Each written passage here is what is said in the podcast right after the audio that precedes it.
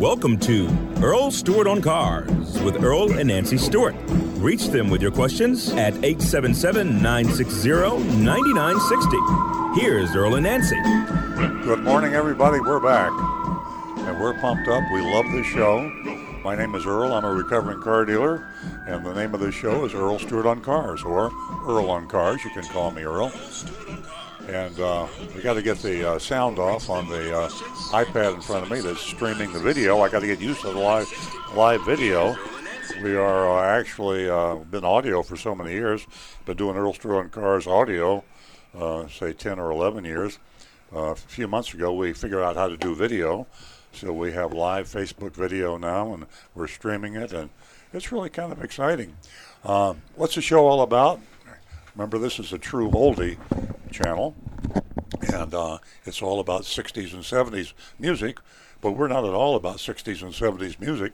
We're about how not to get ripped off by your car dealer. That's right. Put it in vernacular. I may offend some people out there, particularly if you're in the automobile business, retail. But uh, we give you some tips uh, on how to buy or lease a car if you want to maintain or repair your car without being taken advantage of uh, by independent garages, by car dealerships. Uh, I try to remind everybody when I say that that we're not out here. I'm a car dealer. In full transparency, I'm a car dealer. I'm a Toyota dealer. I've been a Toyota dealer since 1975. Been a car dealer since 1968. So uh, Tina, we know you're holding, but I got to finish this introduction. If you wouldn't mind, just uh, Hang a on, couple Tina. minutes. We got to let the folks know who tune us in, who we are, because it's music. I mean, Pretty people important. are going, they're listening to, uh, uh, you know, Rock Around the Clock or whatever the. Uh, I guess that's even before 60s, isn't it? That's going back. They don't consider that oldies. They consider that antiquity. Bill So Haley and in the Comets. comments. Uh, yeah, when they tune us in, they they need to know this is a talk show, live radio talk. We uh, respond to your questions when you call in, 800 uh, 877, I'm sorry, 877 960 9960. You can call us. We have a caller holding right now, one of our favorite callers, Tina, uh, and uh, she's uh, a regular caller. Great, great questions, comments, observations, and that's what this show thrives on helping you. You might be contemplating buying a car, leasing, or maybe you're having some problems with your local car dealer and maintaining. You go into the service drive uh, to get a little thing fixed. Next thing you know, you got a bill for a thousand dollars, and you say, "Where did that come from?" Lots of things happen that get people upset in car dealerships, and I always refer to the Gallup annual poll on honesty and ethics in professions. And if you have any doubt about the fact that this show is a uh, community service that's badly needed. It is truly something that can help the car buyers of the United States. Uh, go to the uh, go- Google Gallup poll, honesty and ethics in professions. Gallup poll, G A L L U P, poll, P O L L, honesty and ethics in professions. Go there and look at the list. Uh, they rank professions from the top, the best, all the way to the bottom. Don't waste yourself at the top time. Go all the way to the bottom and you'll see car dealers. And that's where they have been since 1975 when this poll first started. So that's why we're here. I'm in a studio here at uh, the True Oldie Channel, 95.9, uh, 106.9, and 960 AM with a team of experts. Uh, it isn't all about buying and leasing. I've got Rick Kearney, who is a certified diagnostic technician on my right, 20 plus years experience in this business. I've got Nancy Stewart, my co-host, Good morning, everyone. and I've got Stu Stewart. Uh, there. he's my uh, uh, cyber guy. Son. Yeah, he's my son. he's a, oh, that's right, you are my son. AKA Dad. son. But he's also my cyber guy, and he does the Who is this guy? Instagram and the Snapchat and the Facebook and the Twitter and all that stuff because we truly communicate worldwide. It is exciting. Uh, we have folks from all over the United States and even the world. You can stream us anywhere in the world. Very exciting. So that's what we're all about.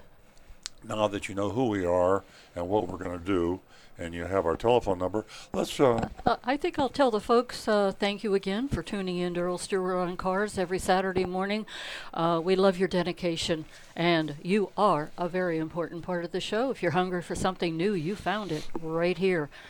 Give us a call toll free at 877 960 9960, or you can text us at 772 497 6530. We're going to go to our first caller. She is a regular caller, and she's always filled with a lot of information for us. Good morning, Tina. Good morning. How are y'all doing? Hey, good morning. Good morning. Um, I was just looking at Auto News, and Volkswagen got the smack a slave down on them. They lost their case in appellate court, so it's not looking good for them. $10 billion fine and the potential of having to buy back 500,000 vehicles over Dieselgate. Oof. Well, that's uh, I, I just my comment is, uh, this sounds kind of uh, strange, but uh, ten billion dollars is chump change to Volkswagen. They're huge. They're the largest Yeah. auto What they need to do is they need to put some of those executives in the slammer, and uh, they need to get the attention of all the auto manufacturers because Volkswagen, they're the biggest offender. Nissan just got busted uh, for lying about their emission control standards, only in uh, only overseas. They weren't they weren't doing it in the Earl. United States. But a number of the other manufacturers, Earl. yes, Actually, you mentioned criminal charges. Criminal charges are pending. They're opening up a criminal file against the CEO. Hmm. say that again, And, Tina. a, and if you and if they've opened, they're opening up a criminal file against the CEO, and they've also arrested and they're getting ready to charge some of the employees, the top tier employees. Wow. So criminal Good. charges are pending. That's Mhm. good. That's good. That'll get their attention. I mean, what it tells me is that the uh, the manufacturers are worse than we thought, and uh, you know, it's one thing to make a mistake. It's one thing to uh, be sloppy, but when you premeditatedly lie to the customers and to the government, that's real, real serious stuff. I mean, it makes you think: is this the tip of the iceberg? If they're lying about emissions, uh, what else are they lying about? Exactly, exactly. And you know, Consumer Reports has never been a really big fan of Volkswagen anyway. So I, I think people buy it for the prestige of the brand. I mean, they do have some really neat, very well performing vehicles. But when you're living in an area where you depend upon having your car registration tied to, you know, your emissions check, and you don't pass, you've got a brand new car or a car that's two or three years old. That's a huge deal. That's a real problem for the consumer. Exactly. And the lie was not just about we have clean emission cars.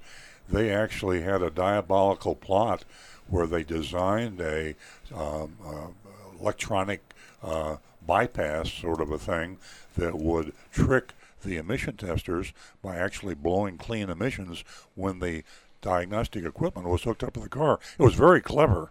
It was a, a very interestingly brilliant way to lie, cheat, and steal and uh, Wow. they got caught. So I was I was shocked. I'm not normally shocked. I've I've never been a big fan of the auto manufacturers, but when Volkswagen got caught doing that, and then subsequent manufacturers got caught, I thought, how diabolical!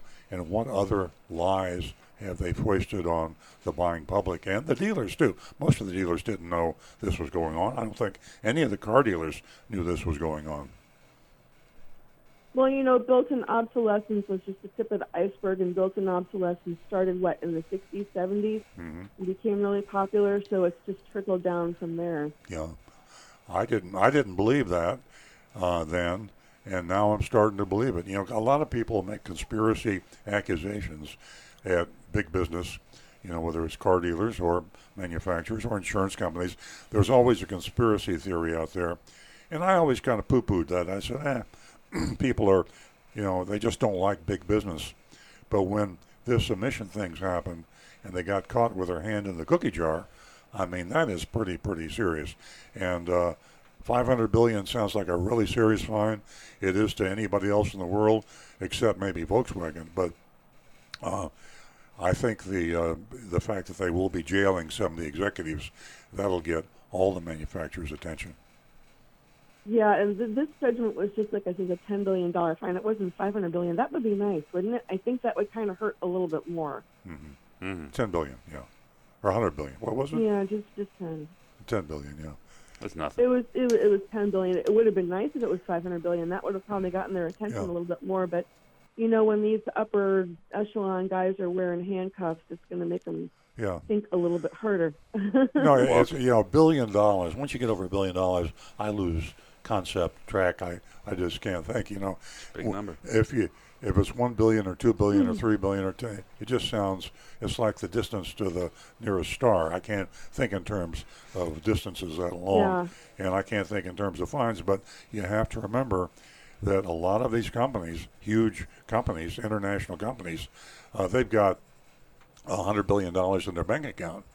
So you fine them ten billion dollars, it isn't going to break them, and that's the reason prison sentences are the only thing that really work. Yeah. And the, the funny thing is that VW has always been the darling of the eco conscious generation. Mm-hmm. And this is a smack in the face. Here you are, an eco conscious millennial, let's just say. And you've bought a VW because of its longevity and everything else. And then you're finding out, guess what? You're actually polluting the air. You might be eating a really healthy diet and having Yeah. a low waste or no waste existence, you know, trying to lower your carbon footprint, and all of a sudden you're causing more problems than you thought you're solving Yeah. with the car. And you're the innocent consumer, you know. And the sad part about it, uh, Tina, is that a lot of people just don't care.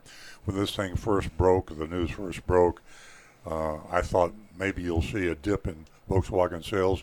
The only dip in Volkswagen sales were the uh, when, when they had to uh, hold some of these from the uh, sale, and they had to uh, fix them or change them before they could sell them. But in terms of supply and demand, the Volkswagen buyers never blinked. They just kept on buying, buying, buying. Matter of fact, there was some conversation that people preferred the fact that they had a car with low emissions because when you have, or I should say high emissions, when you have high emissions, uh, you have a better performance, accelerate better, better fuel economy because it blows out. You know, you don't have to have the engine uh, hampered by the uh, emission controls. So it, it's a it's a real challenge, and uh, I don't think anyone's got the answer. Uh, we'll see what happens, and they put a few of these guys in jail for a few years. Maybe we will see some adherence to the rules and regulations. Tina, thanks very much for calling. Uh, that is a very important call you made, and I hope some people start to think about that the next time they're out there buying a car as to whether the manufacturer is really telling them exactly like it is. Yeah, it's not just doing research on the reliability of the vehicle that you want, but it's doing research on the company to see is this a company I really want to spend my dollars on. Something to think about. Thanks, Tina. Yeah. Have a great day, Thank Tina. you. Look forward to hearing Thank- from you next week. Have a great weekend. Uh, you know, it'd be great if Pam Bondi could help us restore order to the uh, Wild Wild West. Uh, I uh, read a couple of her weekly briefings, and uh, she she is a consumer advocate, and she's very interested in protecting all of us. Well, a few of us. Uh, 877-960-9960, or you can text us at 772-497-6530, and we're going to New Jersey, and we're going to talk to Liddy. Welcome to the show, Liddy. Thank you. Um, I have a um, 61 Corvette, and it's fuel injection, and it stalls all the time. I have to keep my uh, foot on the gas pedal to stop it from stalling, and it's ridiculous. I've had it in to a couple of repair shops, and what I've been told is that I have to find a gas station that has high octane fuel for that car. Is that true? Well, we've got an expert here, Liddy, uh, uh, certified diagnostic master technician named Rick. Rick, uh, take a run at that. That's a old car, uh, a Well- real antique. Right. Uh, you said it was Yeah, right. 1961. Yeah. Yeah, Hmm. Well, the interesting thing with the 1961 is that engine was actually originally designed for leaded fuel. If, if it's still everything's original on the engine, um, and Yes. fuel injection on that is going to be all mechanical. Uh, stalling condition, somebody's got something adjusted wrong, I would say, because it those systems were, I don't want to say perfectly bulletproof. They you know they had their issues, but they were pretty solid. They just they didn't have the computer controls that we have nowadays. And they ran on leaded fuel, which yeah, it did have a higher octane rating. Uh, what you might try, and I I don't usually recommend this, but it's kind of um, shall we say, just a quick test type thing. If you stop in at your local auto parts store and ask for an additive Right. for the fuel called 104 104 octane boost, and this is actually intended. Hmm? Okay. I'm I'm One sorry. Go ahead. zero Go four. ahead. I- Yeah, it's it's actually was intended for a lot of the older cars that were meant to have leaded fuel, which ran a higher octane rating, and the octane booster will help to slow down the burn in the engine. But that generally is when you've got a loud knocking or pinging coming from the engine from pre-ignition. The fact that it's stalling out Liddy, sounds I've, like another Liddy, I've got a better idea. Uh, find yourself a real old mechanic. yeah. And uh, the reason I say that is the very first first in, uh, fuel injection that that uh, General Motors made, probably the industry made, was back in 1957, and it was a 1957 Pontiac. I think they had a fuel injection in the uh, Chevrolet too. the Bel Air. in 1957, they built one fuel injected car for each uh, Pontiac dealer, which was probably only like 800 uh, fuel injected cars. So it was brand new technology, and nobody knew how to work on it. Uh, uh, a lot of problems with it because it went from an entire from a carburetor based uh, engine to fuel injection. Everybody's saying, "What's fuel injection?" So what you have on that 61 Corvette is the very first design fuel injection uh, the auto industry ever came up with. Um, we have a 1937 Pontiac original, and we have problems getting that repaired. And we try to find people that are been around for a long, long time and have like have worked on antique cars. But I'm I wasn't being tongue in cheek. Uh, I'm being serious. If you could maybe Google get on the internet or just through word of mouth or some other way, find out you need a mechanic that's about 75 years old. and, Pretty much. Got it. Yeah. Okay. and he probably has got some really good ideas. You might even be able to find the manual on that. The, you might even be able to find online somewhere the uh, the owner's manual for a 61 Corvette of that model. But you're not going to find any young whippersnapper like Rick Kearney here Oh boy. that's going to be able to tell you how to fix a, a, a 1961 Corvette. I actually, has all the I answers. actually have seen a couple of the Chevy Bel Airs with the Ramjet fuel injection. They wouldn't let me touch them, but I, I was got going to to say, stick did, my eyeballs on did them real you touch hard. them? No, they, they, they. Well, I was at a car show, You, and did they, you have your gloves on? they, they made me have my hands behind my back. They would not let me Yeah. touch the cars. Lydia, what do you think? Do you think you, do you think I'm again? I'm being half serious. Do you think you could uh, No, I no. ask around? Yeah, you know, I do have somebody who's up in that age bracket, okay? But I wasn't sure, like like you were talking about younger people. I wasn't sure that he knew what he was talking about. So I didn't know whether to trust him or not, you mm-hmm. know? Yeah. So now I know to go back to that gentleman. okay. yep. Yeah, uh, I think if you could get a manual, they're probably out there. When I restored my 1937 Pontiac, it was amazed at the people that had uh, rat holed away uh, stuff. I mean, emblems and parts and owner's manuals. There's something out there on these Corvettes, and if you could get one online, uh, buy one online, or find someone who had one that would loan it to you, and then show it to an old mechanic, he could probably go through there and fix that vehicle uh, in a heartbeat. It's just a question of having a guy that understands the old technology. You take an old, and then you take that same guy and you open a hood on a new car. He can't tell you anything. Today's new cars are all computers. They have no idea Right. what's going on. Right. Yeah, you're right. You're 100% right. Hey, Lydia, are you the fir- Are you a first-time caller? Yes. You just know won how I yourself your fifty pro- dollars, I Lydia. don't hear your pro. I don't hear your program in New Jersey. I was in Florida Oh, uh, visiting a relative, and that's where I heard the program. And I said, you know what? When I get home, I'm going to call them. if, they, if anybody knows something, you guys do. You Yeah, know. definitely. So I appreciate your help. Thank you. Hey, stay on the line and give us your uh, information so I can get that check out to you. And uh, before you go, Lydia, let me uh, share one of my most wonderful, well, one of my most wonderful experiences at the junkyard.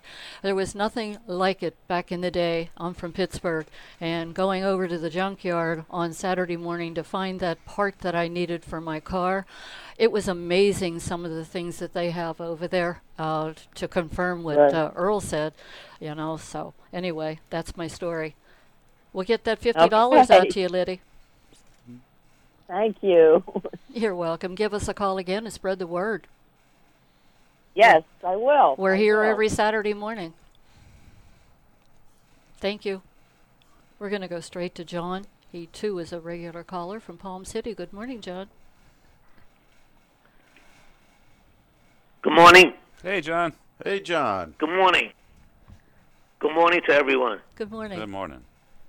Uh, Earl briefly touched on one of my favorite cars ever, uh, 57 Pontiac Bonneville fuel injected convertible. Oh boy. Now I've followed cars since I've been in high school, and I just you know was graduated school, but I still followed on the fuel injection, which came out in the Chevy and the Pontiac General Motors. Uh, the better uh, GM Chevy dealers and Pontiac dealers sent their mechanics to. I lived in the New York area, so it was Tarrytown, New York, to a special school of all about injection. But many of the dealers didn't bother with it because it was not only rare, but they didn't want to have the expense of sending their mechanic up to that school. So uh, it, it was uh, complicated at that time, and very few people, when it was new, could repair it. So Exactly. I just want to run that briefly by. But while we're going back to the old days, I just want to pass briefly on some past topics. One was on the inspection in the state of Florida. Now, Rick and Earl both agreed we wouldn't really get anywhere to revive it again, people waiting on lines. But does anybody know? I have the original inspection sticker. It came off a Model A Ford, and a glass guy gave it to me. It has a very low serial. And would you care to guess what year that the Florida State semi- semi-annual inspection came out without looking on a computer? I'll, I'll guess at anything. Uh, 52. Uh, I'll, I'll go with Stu. Uh, Stu says 1952. 1969. 69. I was- and this is close. an absolute sticker. It has a very low serial number on it. A Model A, which passed with flying colors. I think it was done in northern Florida, you know, in the Tallahassee area. Yeah. And uh, I don't know offhand the last year, but I remember my dad. He lived in Boynton Beach, and I know his 75, 76 Pontiac went through the inspection. Yeah. And the joke about the whole thing was there was one tire that was questionable. So the regular guy he deals with, he said, "Listen, don't worry about it. Uh, that tire, I don't know if it's going to pass, but I'll lend you a tire and a rim. I have plenty of extras." he used to be in the automobile business in Chicago area, where have had a lot of rims and tires already mounted hmm. for the people that would put snow tires on and off, you know, for the winter. Yeah. So my father hollered at him. He said, "Listen to me. If I got a tire that's not safe, you don't have to lend me anything. Give me a new tire." so there was a lot of games played Oh, yeah. with the Florida, and and worse than that, when I lived in New York, the New York, which they still have, the state's inspection, which is once a year, but they got after them. They closed a lot of them down. They were what called smoking. They would put a good car through, hmm. press those serial numbers into the computer, and naturally the, ca- the, the car would pass with flying colors. Yeah. In the meantime, that car needed items that were, you know, needed attention Sure. but yet you would pay money on the side. You'd never see where the car went. My brother-in-law lived at, uh, worked as a pilot in Kennedy Airport. They picked the car up, and somewhere there in South Jamaica, uh, you put money on the side beside the inspection, and it, it, it, it almost turned out to be a joke. But they have correct, corrected, you know, that uh, violations Yeah. that were done in the past. But I, I think Rick and uh, Earl agreed we don't really need it, mainly uh, in Florida. We do have clean air. Incidentally, the, the county of 67 in Florida that has the cleanest air, you'd never guess what it is. It's just north of, of me and you is St. Lucie County. There's no industry and there's no Yeah. pollution, basically. There's a, uh, you know, uh, FP&L has a plant, but it's not a, a coal-fired plant. Yeah. So, Right, that's the but I want to mention that that the inspection was started at 69, and it was a headache for people. I mean, my father went through the lines in Delray Beach, and he had to spend at least a half a day to go through it. But the second thing I want to mention briefly is the additives that just came up now. And Rick mentioned 99 and 44, 100% additives that you put in your fuel or your gas or your engine are just a complete waste of money. Right. But one I do recommend when I lived up north, and I do recommend it for a friend of mine who's a snowbird. He doesn't use the car down here for six months.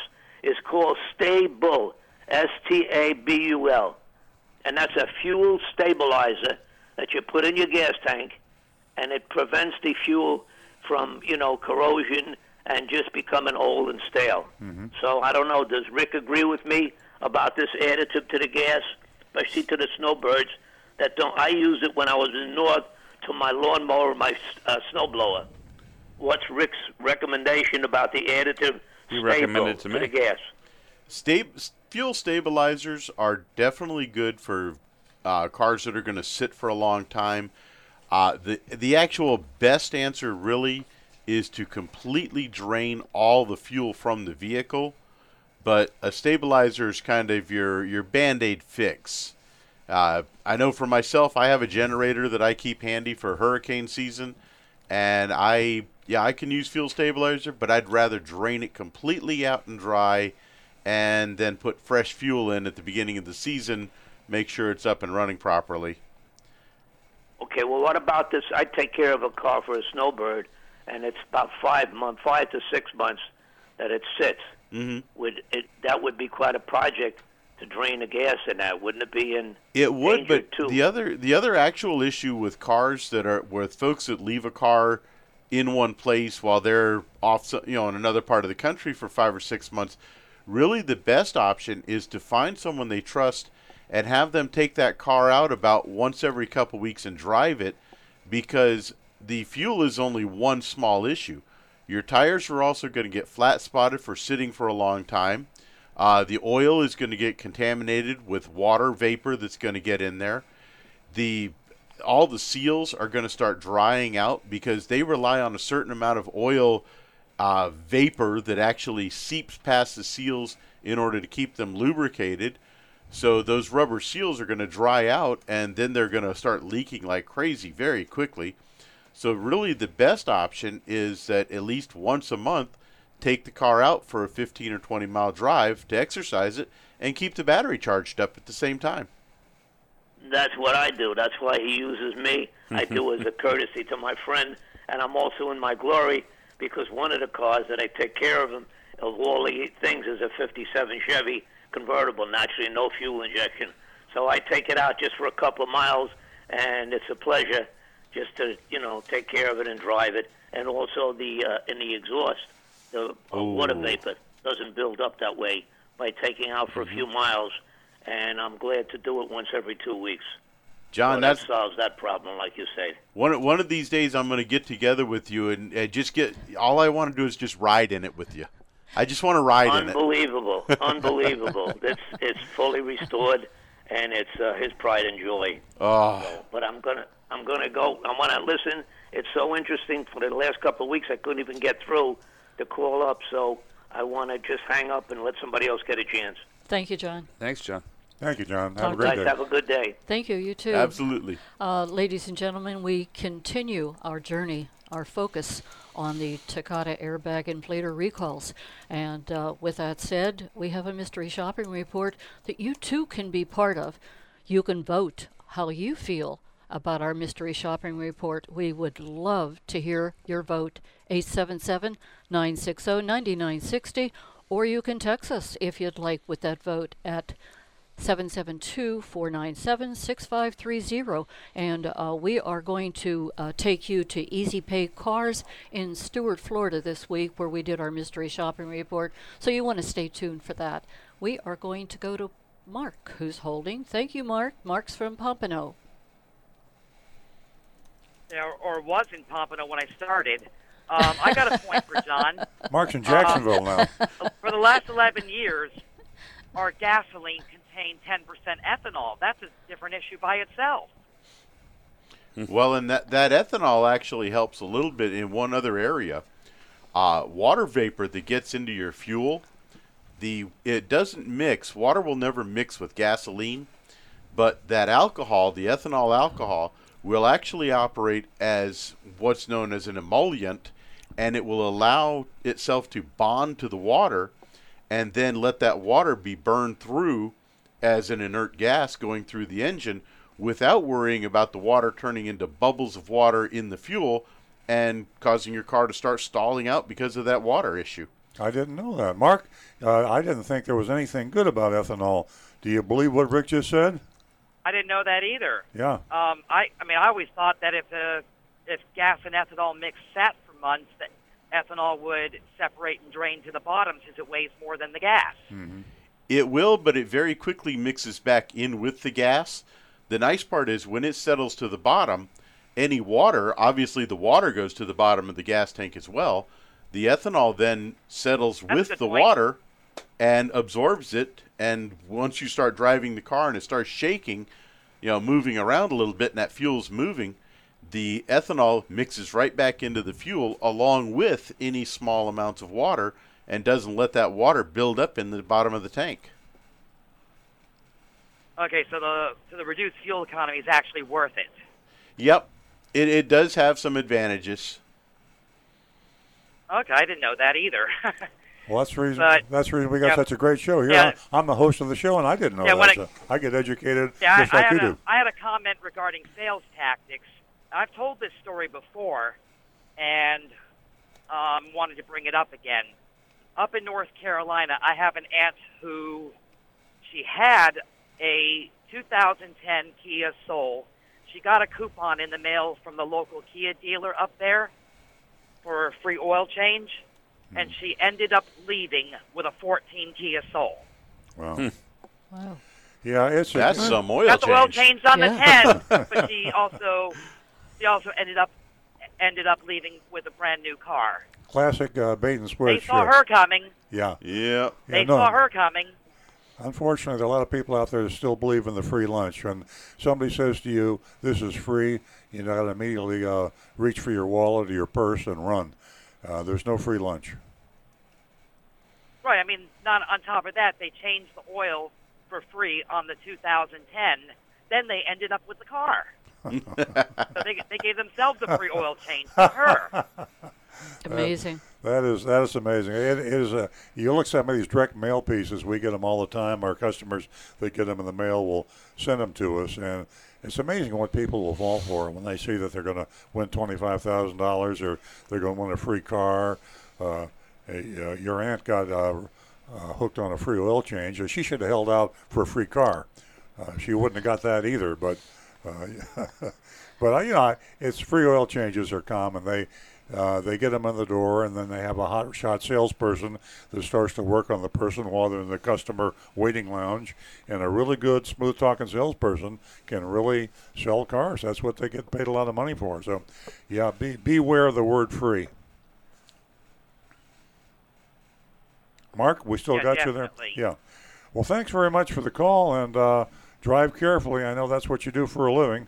And uh, sorry we had to make you wait so long, and I appreciate your holding all that time while you're hurling north on. Well, that's okay. I can hear the radio show through the phone. Yeah, okay. And uh, well, are you going north or south? I'm going north right now to Very good. Very good. Well, have a safe trip, and uh, please call in again. You're one of our favorite callers. I really, nothing like a professional driver to talk about cars, and we hope you can keep calling in. Thank right. you, Mark. Look forward to hearing from you. Uh, give us a call toll free if you didn't jot that number down 877 960 9960. And you can text us at 772 497 6530. And I see from Earl holding his phone up, I believe he has a text to read. Yeah, we're we like to get a lot more text. Uh, give that text number out again: 772 497 6530. That's 772 area code 497 6530. And this text is from Craig Henney, uh, who didn't want to remain anonymous. and he asked a very interesting question. What do you think about Tesla selling directly to the public without dealerships? Boy, is that an interesting question.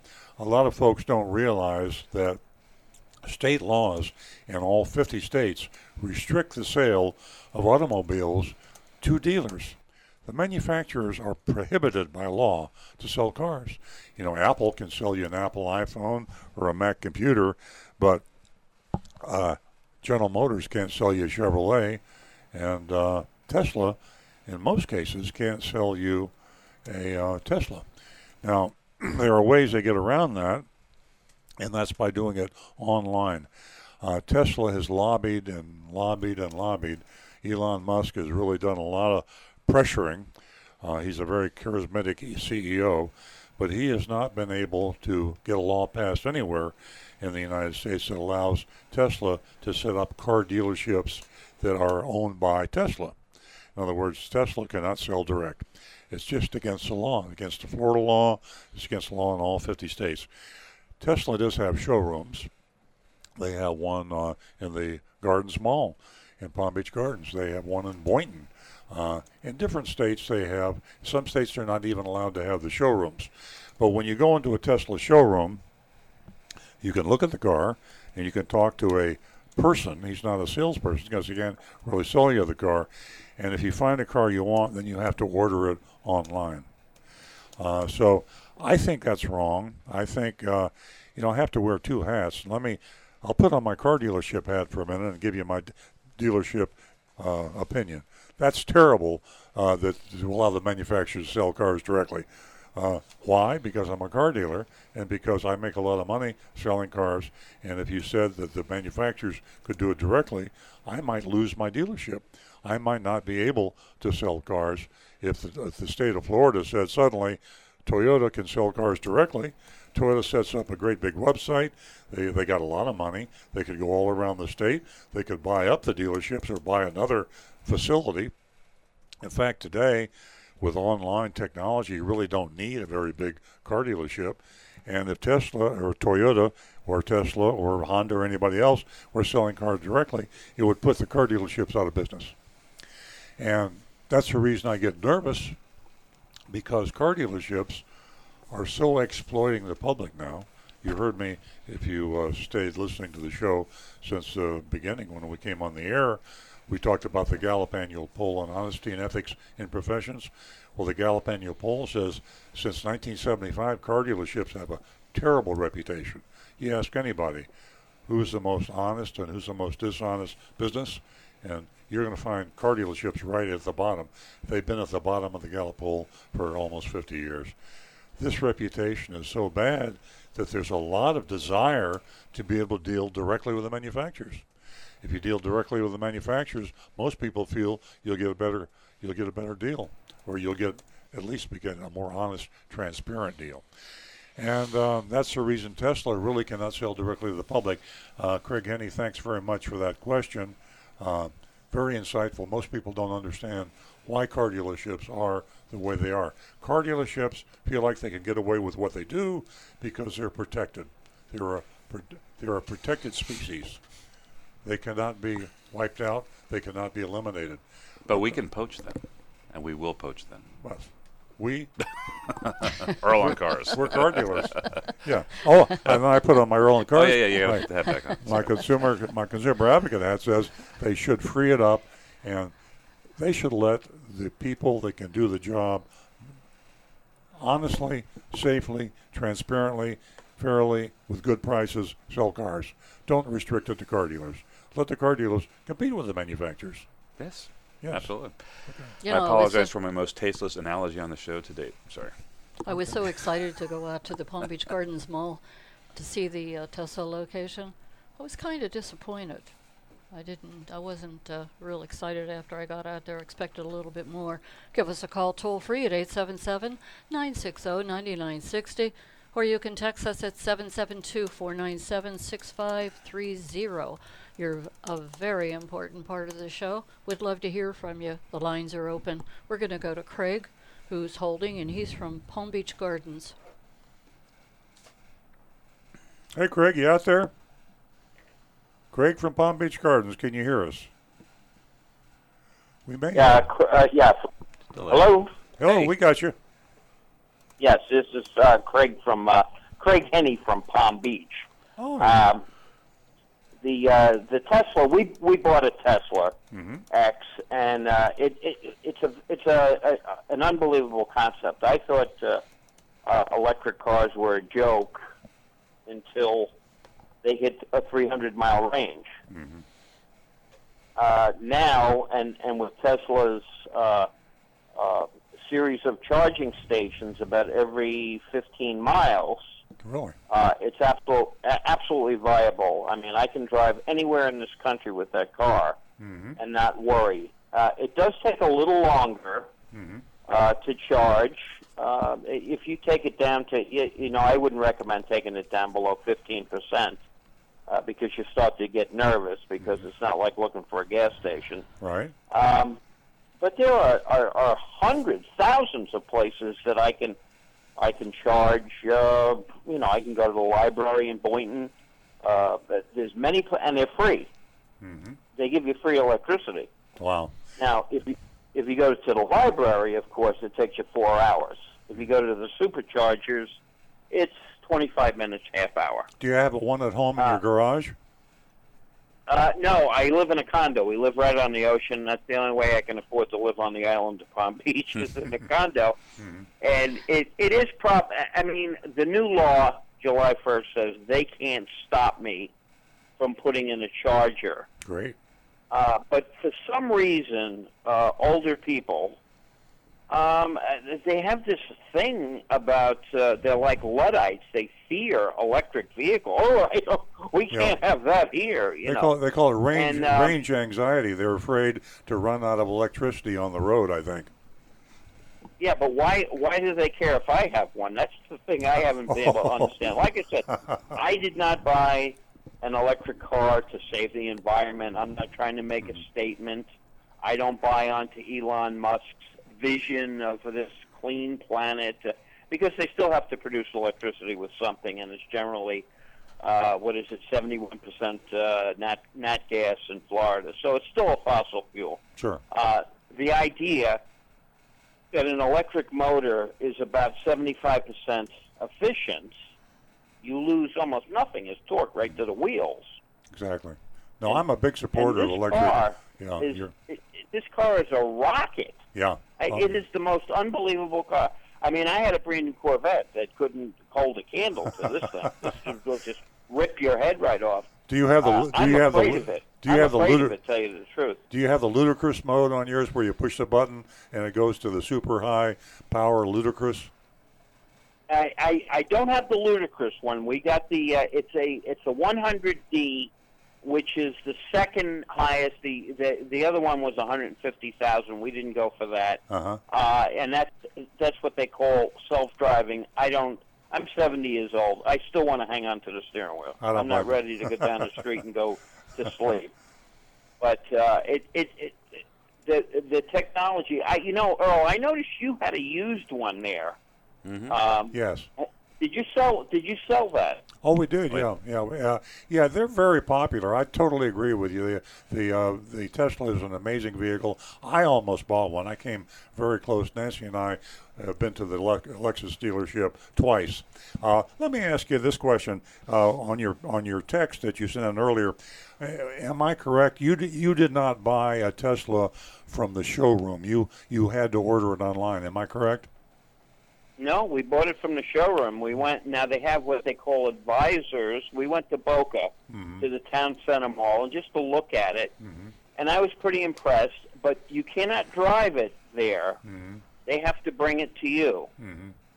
And and a an advisor came, and she was very helpful and knowledgeable. I do find the people in the showroom are generally very young and know nothing. You ask them questions, and they have they are not salespeople at all because they will. Uh, you know, I I used to sell Subarus, and the worst thing you can do is stand there and argue toe to toe with a customer Sure. and tell them they're wrong, and they will argue with you, and they have erroneous information. But Elon Musk is a genius because I mean Yes. he has no he doesn't have uh, you know two million units uh, of inventory sitting out in the uh, in in a parking lot waiting for a hailstorm. Well, Craig, I, this I, guy, I, I totally agree with you about Elon. But what I was going to say is that you just told me something that uh, is really interesting because the law, Florida law, says that they cannot sell you that car. I believe Tesla broke the law when they sold you that Tesla, and uh, it's interesting uh, that they got away with it. Now, the reason I believe is because when Nancy and I were looking at the Tesla dealership on Blue Heron Boulevard, I believe it was in Riviera or in that area. Uh, right, Dyer Boulevard. yeah, the uh, the salesperson said to me, uh, I said, "Well, I can't buy one of the vehicles you have in inventory." He said, "Oh yeah, we can sell it to you," and and so I think what's happening is that te- Tesla are quietly uh, Yeah. skirting the law in Florida. It's not probably the manufacturers. No one's worried about it because they sell so few vehicles. But interesting. Right. Uh, but you got yourself a great vehicle. I so say Nancy and I almost bought one, and uh, the electric is a wave of the future. And pretty soon you'll be able to have a 600 mile range, and then it'll be a thousand mile range. And as you said earlier, they got so many charging stations, you really don't need much more than a 300 mile range.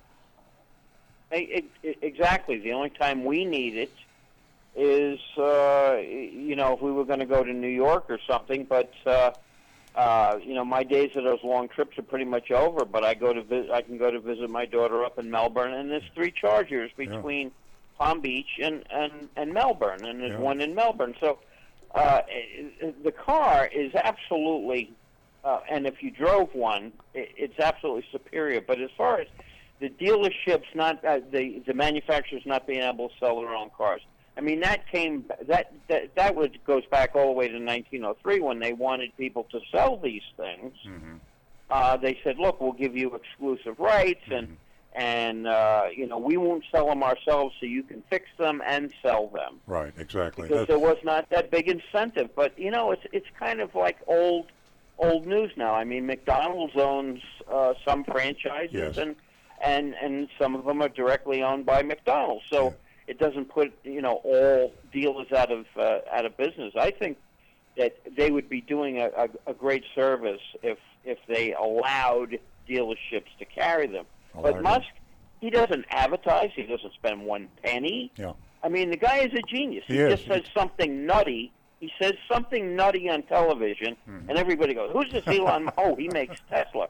So he gets all his free advertisement. but it is, uh, it's just a phenomenal vehicle, but it is expensive as hell. There is no doubt about it. Craig, admit you one know, of I said we get free electricity. I don't. We don't ever have to pay for a charge. Craig, we just admit- have to pay hundred five thousand dollars for the car. Admit one of the reasons that you own a Tesla is because you enjoy dusting those Corvettes and BMWs and Mercedes at the stoplight, right? Zero to sixty in about three seconds, and you really surprise a lot of, a lot of people, don't you?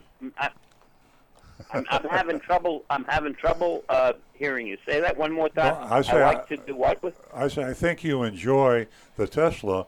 One of the reasons being that you can out accelerate the Corvettes, the BMWs, and the Mercedes at the stoplight. You could go zero to sixty in about three seconds. At, at 5.1 seconds. It, it's absolutely. It, it will snap your head back. You don't hear a roar of an engine. There's no tranny kick down. It is just pure torque to those wheels, and Yep. it's. It looks funny because it's an SUV. Uh-huh. It's the X model, and it looks like you know, looks like a Ford Escape, and all of a sudden it's a rocket ship. You feel like you're one of those astronauts in those, you know, zero, Boy, you zero to described it. 120 in one second. Yeah, head you really back. described it to the T. You just sold a lot of Teslas. Really. I mean, I felt that force when Earl and I were in the Tesla, and it does have a force that snaps your head back. Greg, thanks for calling. You're a great caller. Hey, thank you. Great show. Great show. Appreciate Thanks, it. Greg. Thank you. Keep in touch. 877 960 9960. And you can text us at 772 497 6530. Remember, we have the mystery shopping report coming up, and that is from E-Z Cars of Stuart, Florida. And we would love to hear from you. Would love for you to vote on it. Back to the recovering car dealer. I've got another really interesting text. We're getting some really interesting textures today, and so I'm going to give that number out again, just in case you haven't written it down yet. area code 772 497 6530. 772 497 6530 is our text number. Now, listen to this. I listened last week about the Takata recall, and your idea about police pulling people over is insane and stupid. It probably violates the Fourth Amendment of the United States Constitution. I believe in individual responsibility. If you're too ignorant, lazy, or apathetic to figure out if you have a safety recall on your car, then that's your problem. Police stopping you after running your plates is an infringement on liberty. Wake up. Wake up, bro. Yeah, I love that. Now, I thank you for the text because your opinion represents a large segment of our society, and there are there are a lot of people out there that feel that personal responsibility. Don't look to the government. Don't look to anybody to help you. If you can't feed yourself, if you can't take care of yourself, if you can't provide medical care, if you that's your hard luck. And I understand that, and there's a huge segment of our society out there that believes that. Uh, the other side of the argument, I'm, I can't, I'm not going to take a political position.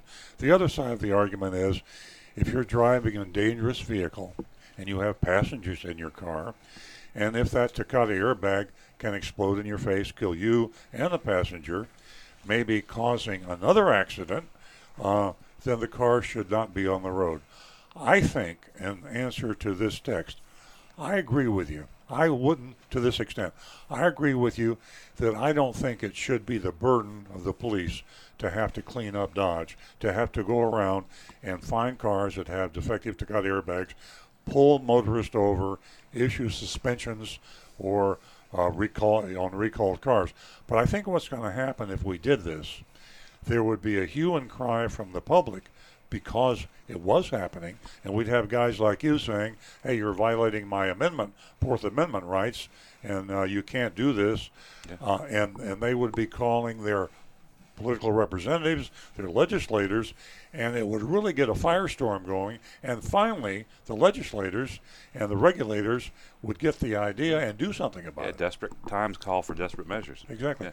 Get the attention. We right now we've got people dying right and left because of these defective Takata airbags, and so to the texter, I agree with you. This would be a huge inconvenience to the driving public, and there would be a lot of people be very unhappy about it, and you would be leading the charge, and then you would be calling your legislators and say, "What's going on?" I don't think you would agree with the fact disagree with the fact that it should be illegal to sell a car with a defective airbag. The texter, if you're listening now, I'd like another text from you, or any other texter or, or caller. Does anybody disagree with the fact that it should be illegal to sell a car with a defective airbag? I'd ask this guy, does he put a sticker on the dashboard that says you're sitting in front of a time bomb?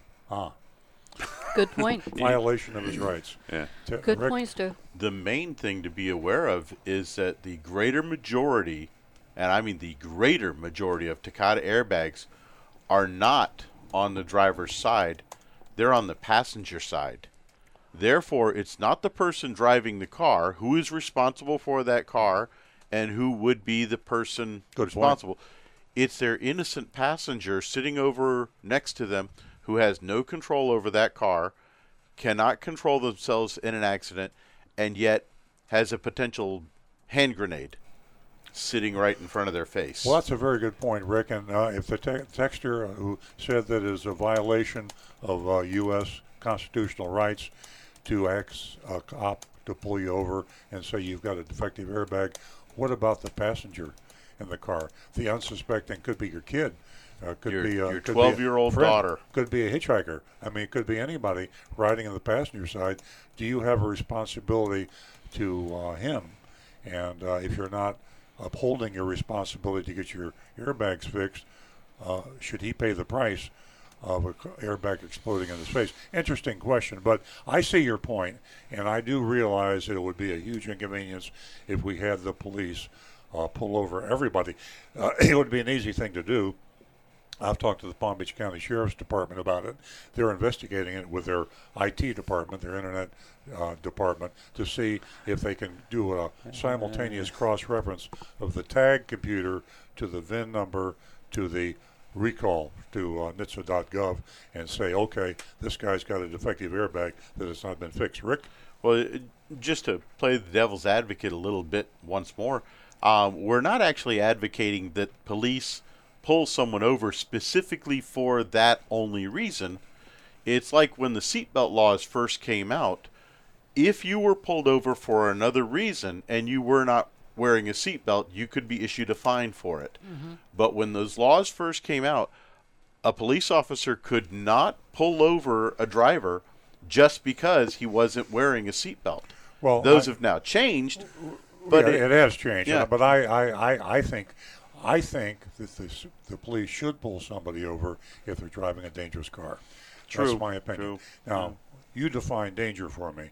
A dangerous car can be a car with bald tires, can be a Mm-hmm. car with a uh, headlights out of adjustment, could be a car with uh, bad brake lights or tail lights.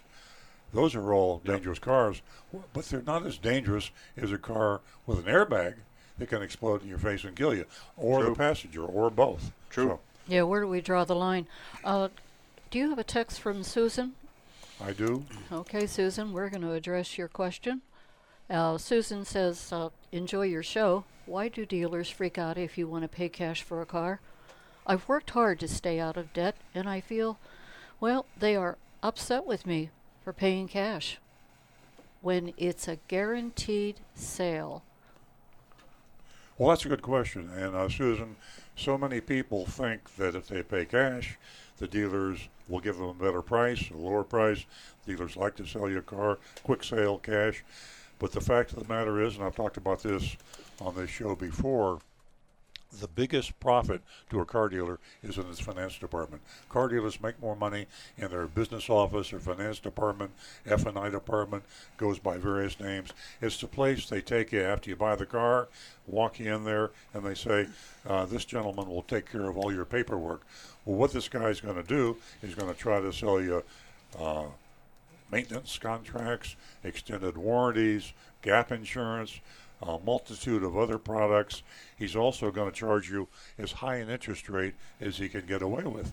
And the average profit in that fi- finance department business office is typically two, three, four thousand dollars. He might make half that when he sells you the car. So the reason that you get the people looking at si- sideways at you, Susan, when you say you want to pay cash, is because cash buyers preclude them from their biggest profit center. They want to get you into the finance department, handle the financing of your car, so they can make more money they did than when they sold it to you. So thank you very much for a great text, and uh, I think we have a follow-up text to that. Uh, let's see here. Uh, shame on the local politicians who haven't Oh, that's there's one previous to that oh, previ- previous to that, that would be Earl. Wasn't there recent news about the Takata airbag just yesterday?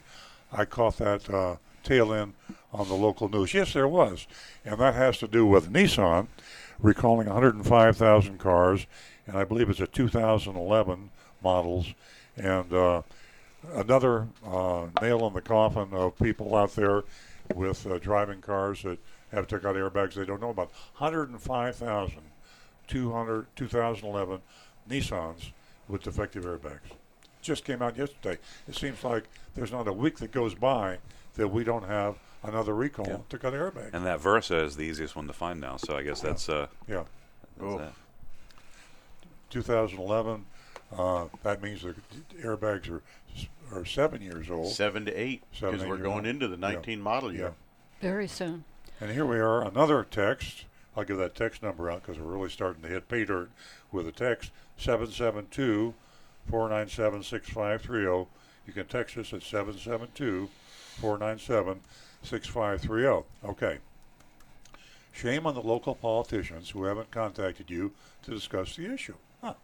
Now, we talked about that last week, and we asked any politician, and I offered to donate $1,000.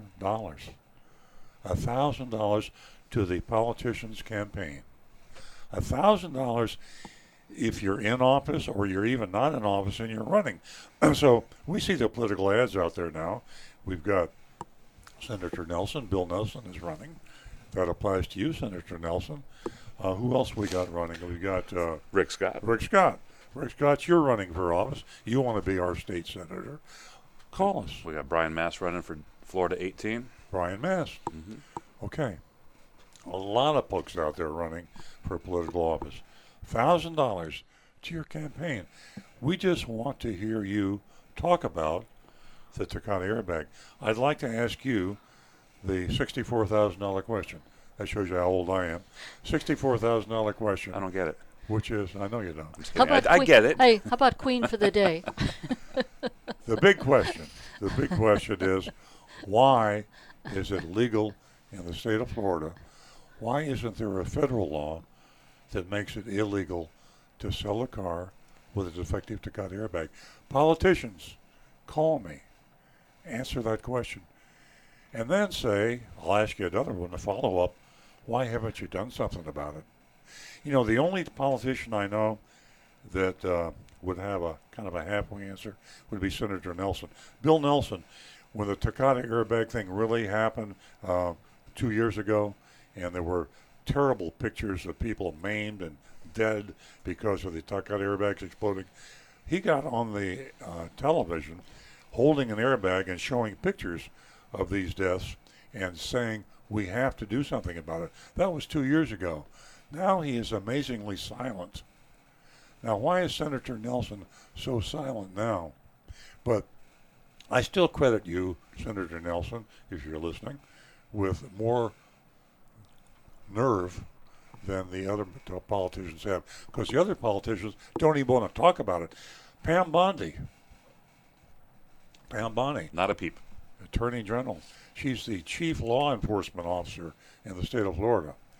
And she talks about all sorts of things. Oh, all And ki- all kind of things. Nancy uh, printed out her her uh, newsletter that comes out every week.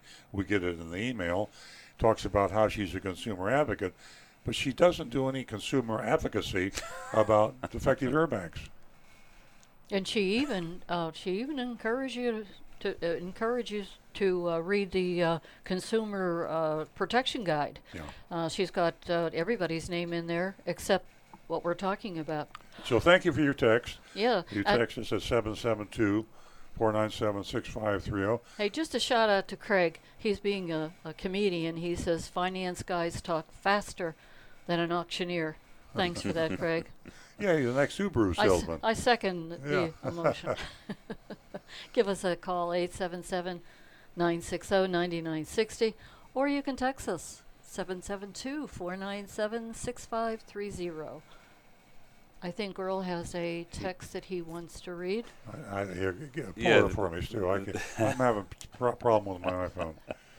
I have a problem with my brain, and that's the reason it doesn't work. on Okay. That's iPhone. okay. This is the same guy. He, he he's texting back. Okay.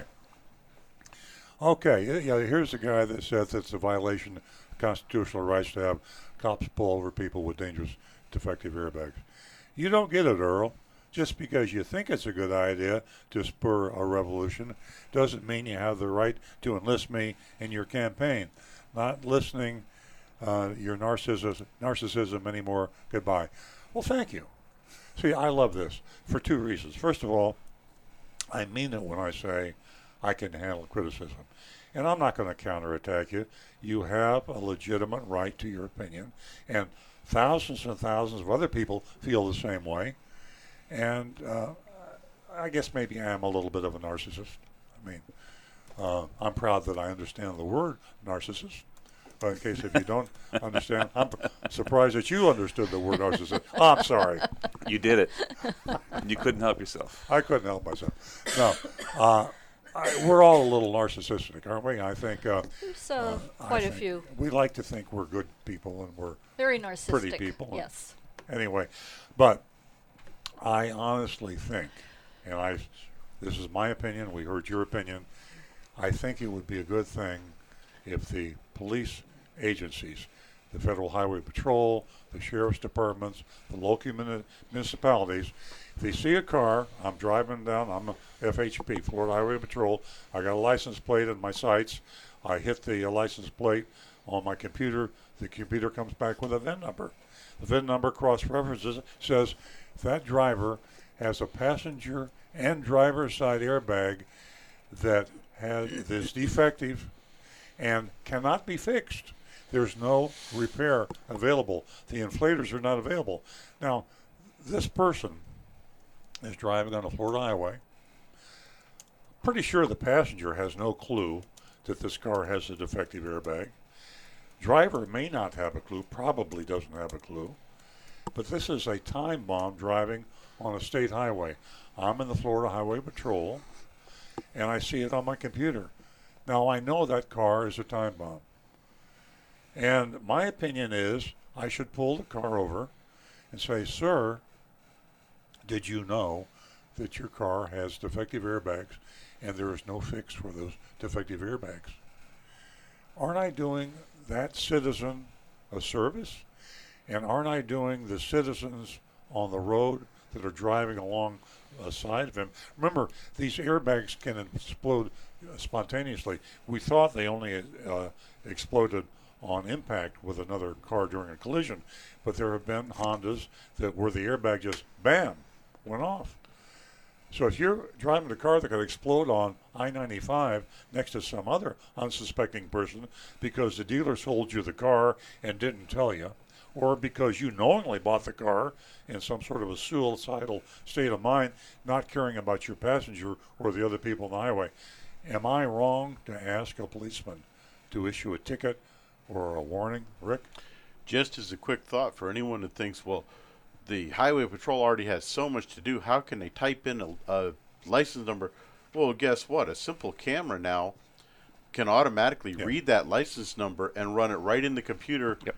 And it would simply, as he's Exactly. driving, boop, a little red flag would come on the computer to say the plate a ahead lot of of municipalities, which just gives me another it? idea, Yeah. a lot of municipalities Traffic have lights. those. Yeah, traffic Yeah. lights. Yeah, with today's technology, SunPass when you go through the uh, when you go through the turnpike, they got and there, there's the answer It- right it's there. very common that de- dealers. That's a thing you sell to dealers. You can put it in your service drive, run the tags, and you can get uh, service information. See, this is the reason But I love the communications and the dialogue. Yeah. Here's another idea. This will be my blog next week.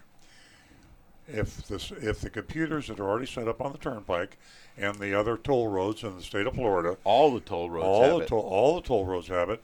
They take the license plate, cross reference to the VIN, cross reference to NHTSA, safercar.gov, sends a warning in the mail. Big red warning. Bi- You're big driving- red yeah. warning at the time, and also a warning to your home, just as if you'd gone through the toll gate without paying the toll. You have a defective airbag. You have 10 days to have it repaired, or your license will be suspended. What a great idea. Okay. Saves the drag on the cops. I like it. Okay. saving lives. It's so simple. Uh, what is the problem? Saving lives. That's all we want to do, and we want we implore you to help us. Uh, Earl has a text. Okay. Another text. Text number is seven seven two four nine seven six five three zero. Love the text seven seven two four nine seven six five three zero. Good morning. Great show. Thank you. If I'd purchased a new hybrid vehicle, which costs more, will I get back on? Tr- will I get it back on trade-in later, or is it a loss? I thank you, Robert from Stuart. Very educated, interesting, intelligent question. Uh, hybrid vehicles have been in higher demand than they are now, to be perfectly frank. Uh, when gas prices were over four dollars, they were in high supply. I'm sorry, high demand, low supply. So you would get it back. You don't do as well now as you would have three, or four years ago when we had high gas prices. Uh, in general, a hybrid car is a high demand car. Hybrids, relatively speaking, are in relatively high demand. Go to Consumer Reports when you buy your car. Look for their guidance on resale value and uh, maintenance and repair and all the other. And you will retrieve a portion of that for the extra amount of money that you paid for a hybrid. It's a matter of mathematics. If you're going to save money on gas, it's a value. If you're not going to save money, it's not a value. Higher mileage drivers are willing to pay more for hybrids than low mileage drivers. Simple matter of how much you pay for gas and how much you have to pay extra for the hybrid. It's uh, that gap between the like the gas version and the hybrid is shrinking and shrinking. Okay, thank you very much for your text. Would you- 877-960-9960 is the audio number. Yeah, and we'd love to- 772-497-6530 Yeah, is the and text uh, number. we just love your texts at uh, 772-497-6530. And as I mentioned before, we do have the mystery shopping report coming up that uh, we all would love to hear from you and how you feel about the mystery shop from E-Z Pay Cars in Stuart, Florida. Uh, we are still on our journey uh, to focus on the Takata airbag inflator. Uh, as you probably heard this morning, we've been discussing it and getting, well, a few people's opinion, and we're waiting for more opinions from all of you about saving lives. 772 497 6530, or you can text us at 877 960 9960. Now back to the recovering car dealer. Love this show. I love it as much as the listeners love it. I hope you listeners love it as much as we do. I keep learning stuff, and on this show I've learned all sorts of things. I didn't realize there was a good thing about ethanol. A little ethanol in your gasoline absorbs the water. If you get water in your gas, you're in trouble. It goes to the bottom of your gas tank. The ethanol also goes to the bottom. It coalesces, it absorbs the water, allows the water to actually be burned in your engine rather than clogging your engine up. I learned that. The other thing in the dialogue, Rick said to me, you know, there are cameras out there that can capture the tag number. We don't have to have policemen going around and running it through their computer.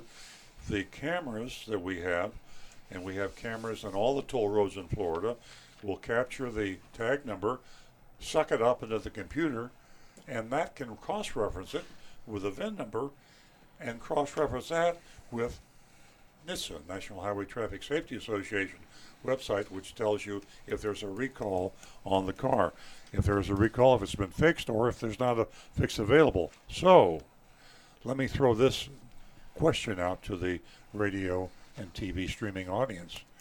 How do you feel about having the toll roads notify all drivers that go through the tolls if they have a Takata airbag or any safety recall that hasn't been fixed. You don't like the idea. We have some listeners. I was just notified by a listener that I should never suggest that our police pull people over and issue warnings or suspensions because someone's driving a car with a defective airbag. Okay? How do you listeners who feel bad about that feel about the toll road thing? Should the toll road, should the state of Florida issue a notice, whether it be uh, you have to have recall fixed within 10 days, uh, do we ask them to suspend the license if they don't do that, or do we just issue a warning? I mean, that's pretty light. Can you be up?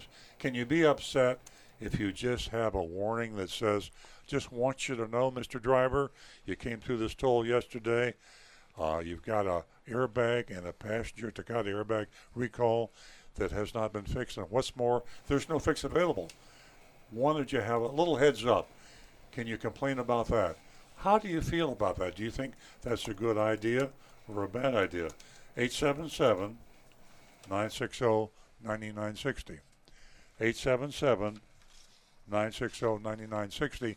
If you think it's a good idea for the state of Florida to have the toll uh, booths equipped with the cameras notify the drivers that go through the toll booths if they have a defective Takata airbag or any safety recall. Just notify the person. Heads up, you got a defective Takata airbag, you got a defective brakes, you got defective whatever, and issue a, a notice to that driver. Uh, text us at 772 497 6530. 772 497 6530 if you think that's a good idea or you think that's a bad idea. And the people think it's a bad idea to do it with the police, is this a better idea? 877 960 9960. Everybody has an opinion. We'd love to hear from you, and we would love to hear what your opinion is and whether you feel that this is a very serious situation that we find ourselves in for quite some time. Give us a call toll free at 877 960 9960. And as Earl said, you can text us at 772 497 6530. And uh, just a little reminder if you're unable to listen to our live show or you want to listen to, well, any of the past shows, you can always go to Earl on Cars and uh, the your pod, podcast smartphone or tablet using any of the following pod, podcast apps Apple, SoundCloud, Google, Stitcher, TuneIn, uh, and uh, so many others. Back to the recovering car dealer. Okay, we got a text back from the uh, listener who was very unhappy with my suggestion that police pull over cars issuing suspensions or warnings or whatever, a violation of our constitutional rights. And then through dialogue and communication, uh, we uh, we changed our recommendation to see if there was a better way to do this by having toll booths picture take a picture of the camera. I mean, take a picture of the tag, run through the computer, and issue a warning. And the texter now says, "Now you're being reasonable." But I would still be concerned the information could be abused. Okay, that's called compromise, and we have a hostile listener converted into a okay, I can deal with it listener, and that's what you don't you don't beat up people that disagree with you. You try to reach areas of compromise. I My- agree. And I'm glad he, he didn't stop listening to your narcissism. Exactly, and and and I want the, I want him to encourage other because I admitted I was a narcissist. That's probably why you. I can't help it. You you won me. You won. You won me over. I can't help it. Uh, Uh, you see, Craig, Earl's son has too has a sense of humor. Uh, Craig claims that he has a sense of humor, and he also has a radio show. So anyway, uh, you listeners out there who are afraid to call me, and I know car dealers, uh, a lot of attorneys, politicians. Can you hear me? Politicians. I won't be rude and abusive. I will not attack you. I will listen to your side. What is your side of the story, politicians? I mean, good lord. I mean, how many people are running for office right now? I mean, we're just, it's starting to, the, the, Too many. the cauldron is boiling. Uh, people are running. They're thinking about running. Uh, they are in office now.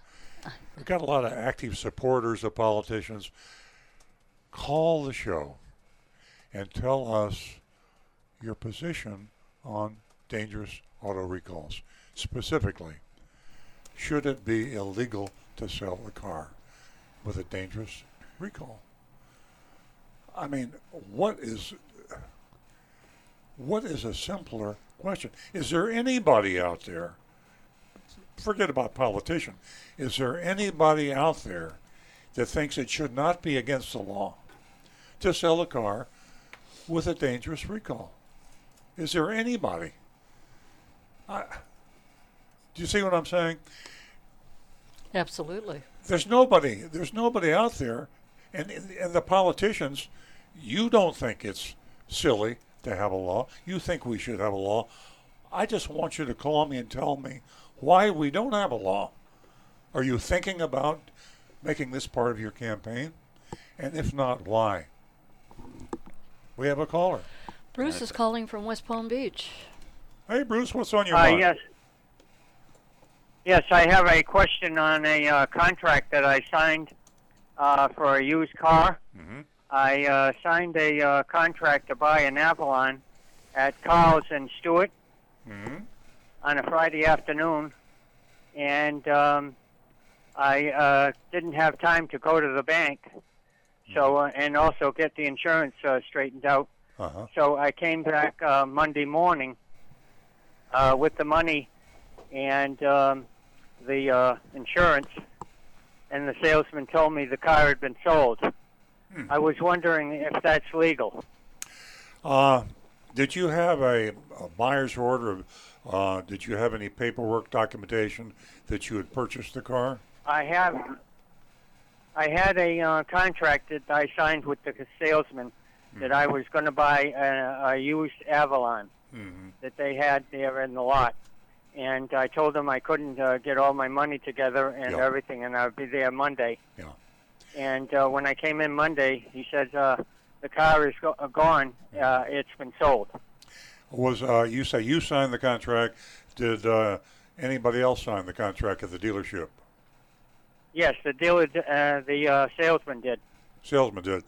Uh, here's what you're going to encounter, Bruce, and that's you're going to encounter the fact that an authorized uh, signer for the dealership did not sign. Uh, you could probably make a case out of it if you hired an attorney. Uh, it would just be a waste of money. Uh, the you don't have a binding contract until an authorized signer of the corporation signs the paper. Uh, you could probably make a legal argument and maybe win, but uh, it would not be worth your time and money because you would have to hire an attorney to do that. Matter of fact, uh, you probably couldn't even hire an attorney because all car dealerships have a arbitration clause hidden in the fine print on their buyer's orders, which said that any disputes cannot be settled in court. They have to be settled through arbitration. So the cards are stacked against you from the get-go. Uh, this is a very, a very common problem in car dealerships for the consumers when cars do get sold. Uh, you really have to make a federal case if you're not going to take the car home with you, that the car be held because all the salespeople are competing to sell that car because they get a commission. So your salesman, uh, even though he wanted to hold the car, if another salesman came along with a buyer that had the money, uh, they're going to sell the car and deliver it to the other guy. It's not right, but uh, it happens, and I don't think you've got a, I don't think you've got a, solid argument. Certainly not worth the cost of an attorney. Well, thank you very much for your opinion, and um, I really uh, enjoy your show, and uh, thank you very much. Well, thank you for the call, Bruce. And something will benefit a lot of listeners. Be very careful when you choose that car, and you really you should go to a manager and get something in writing saying I agree to hold this car until Monday. And with that, you've probably got a real good chance that it won't be sold. But thanks for the call, and please call again. Yes, please do. Uh, do you have time to uh, comment on your column uh, that you talked about this morning? Before before I do that, let me let me uh, try to uh, comment on this text here. Uh, my name is Jack. In regards to the airbag issue, the cure is to stop the insurance companies from insuring these cars. That would stop it right now. Really cool idea. Great Oh, I- idea. I heard that one before. Yeah, yeah. I think Sue came up with that idea. Uh, there's so many different ways we could go on this, and you know, this is this is what we call brainstorming. Uh, great suggestion, uh, Jack. Uh, there's so many ways uh, we can stop licensing and registering cars. If the uh, Department of Motor Vehicle, we we could pass a law that says it's illegal for the dealers to sell the cars. Uh, we could pass a law saying it's illegal for the manufacturer to allow their cars to be sold because they can control their their dealers. Um, and here we have another one: don't insure a car. Or raise the rates. Yeah, exactly. Raise the rate.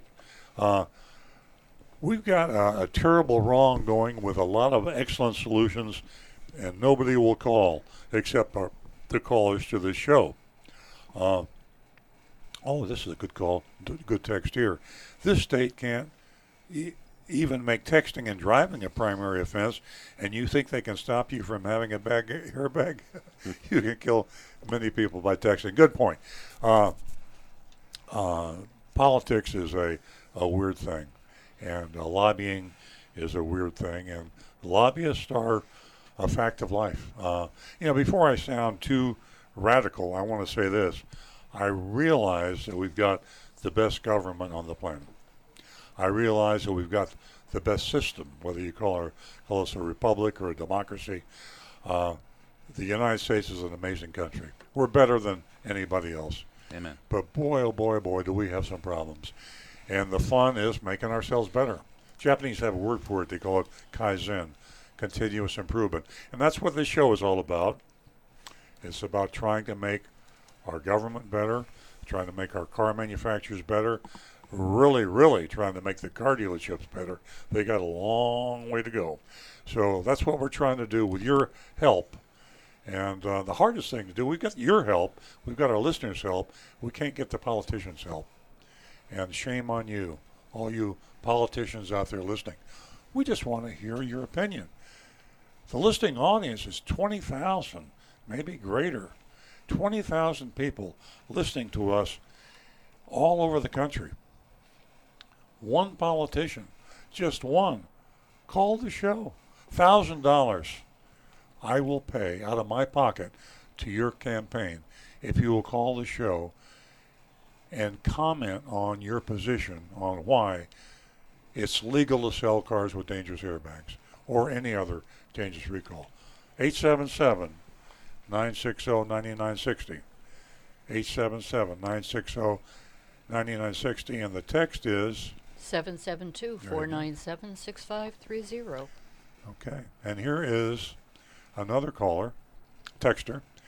Uh, yes, the state should notify you about your airbag recall. After all, the state will contact you if you don't have insurance on your car and give you some time to get insurance on your or your driver's license will be suspended. That's Robert from Stuart.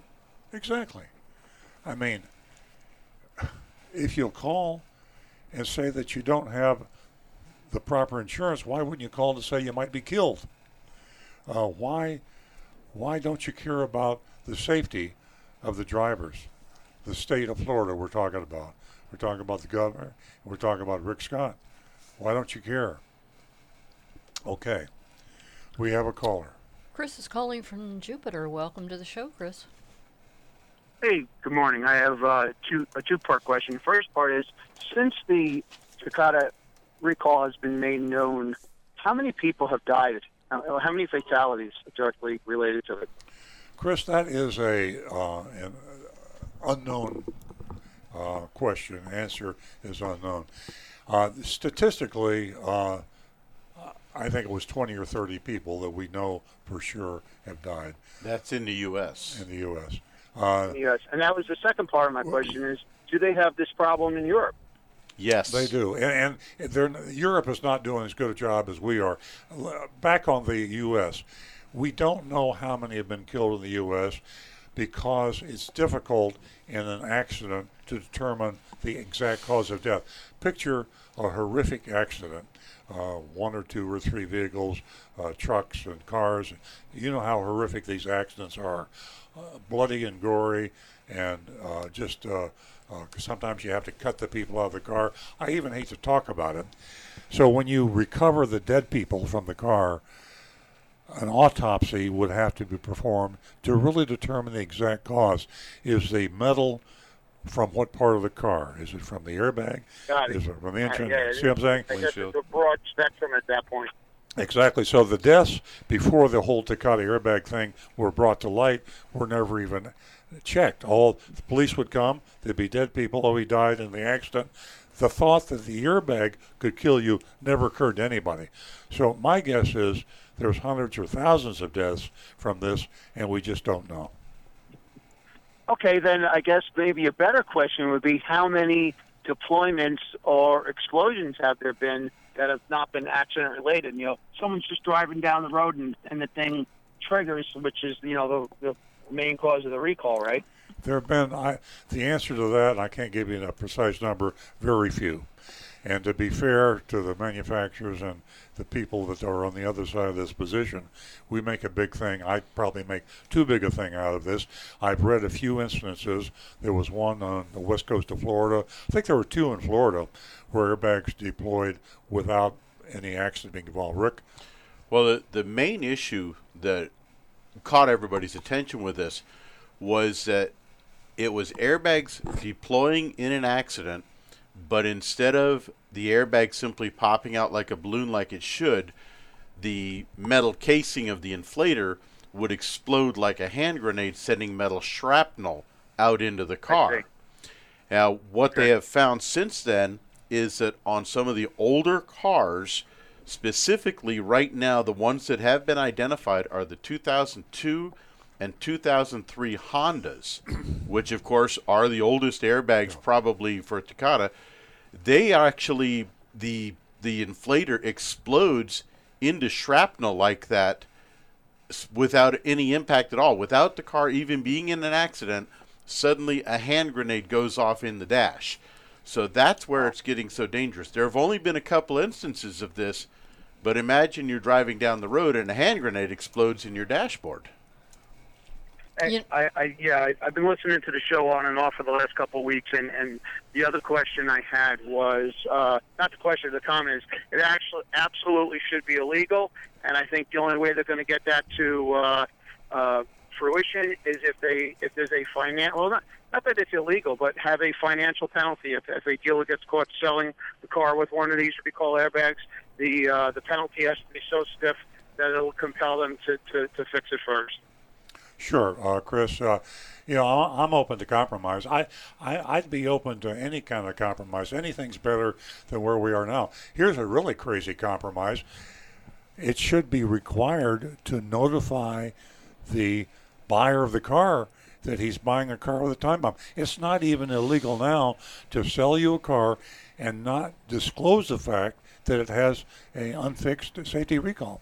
I mean, the the dealers are hanging their hat on that one because the notification, you know, the devil's in the details. You can notify somebody in fine print, and that's what typically happens. Dealer fees and a lot of the other crazy violations and and uh, taking advantage of consumers are disclosed, quote unquote, to the buyer in some sort of a innocuous manner. You go into the business office and you sign a hundred papers, and you're excited about buying the car. You don't read any of the fine print, and I think we just lost Chris, but hopefully you're still listening on the air, Chris. Uh, but I would be totally open to any kind of a compromise, short of making it illegal. Illegal is the best way to go. No reason not to do it, but give me anything. Give me notification. Give me a fine. Anything to have some sort of stand up way to reduce the number of these cars being sold. Okay. You know, I have one. I have one comment about this whole topic, and you know, we we really, I think, on most occasions, are a little reluctant to get into the graphics uh, and the details of cutting a person out of a vehicle. Uh, shrapnel, if you can imagine, use your imagination. The shrapnel exploding into your face, into the body. You know, uh, maybe this is what it's going to take for us to be graphic and to explain to our audience how serious this topic is, and to all of the people that are listening. We know you're listening to the uh, dealers that are selling these cars, uh, to to the government, to the commissioners, uh, to Pam Bondi, to Bill Nelson, uh, to Rick Scott, to all of you. People are dying. Let's change the law. 877 960 9960, or you can text us. And please do text us on your opinion of our mystery shopping report that's coming up 772 497 6530. Now back to the recovering car dealer. I've got a um, text here. Um, when I, uh, the the texter said you can answer this by return text. It's a little long. It has to do with uh, his 2009 parts availability on his on his uh, 2009 Prius, and I will answer that by text because we're coming up um, on the end of the show, and we want to be sure that we get our mystery shopping report in. So, uh, thanks very much for your text, and I will get back to you. I promise. I, I've got your phone number here. We may even call you directly on that so we can discuss it. So, any folks that have questions uh, that we don't reach. Uh, we can't answer on the show. We will get back to you in some other way and answer all of the text. Mystery shopping report uh, for this week was uh, E-Z Pay Cars in Stuart, Florida. Now, I hadn't heard of this. Uh, we're focusing still on the Takata airbag inflator recalls, and uh, we investigated uh, a mid-sized buy here, pay here used car dealership called E-Z Pay Cars. E letter E Z. Uh, until this week, we had never heard of this dealer. We only stumbled on it when we were searching likely Takata affected vehicles on the Treasure Coast. And E-Z Pay Card actually had two locations, one in Stuart and one in Fort Pierce. After poking around online, we discovered that E-Z Pay Cars is actually owned by the Wallace Auto Group, who has a number of franchises in Stuart and Fort Pierce. Uh, Earl Stewart Cars has mystery shopped several Wallace dealerships, and all of them were put on their recommended dealer list found at, you can write this down, www.gooddealerbaddealerlist.com. Good dealer, bad dealer, just the way it sounds, list, L-I-S-T, dot com. We've got a list of all the dealers we recommend and the dealers we don't recommend. Would E-Z Pay live up to Wallace's reputation, or would it be an evil alter ego? We hope to find out. Now, in full transparency, uh, Bill Wallace and I have known each other for a long, long time. Uh, we actually got into the business about the same time. Bill Wallace uh, started out with a Ford dealership in Delray a long, long time ago. But uh, I won't say he's a personal friend, but he's a friend, and we are Facebook friends. So um, let's say we're friends. So total transparency.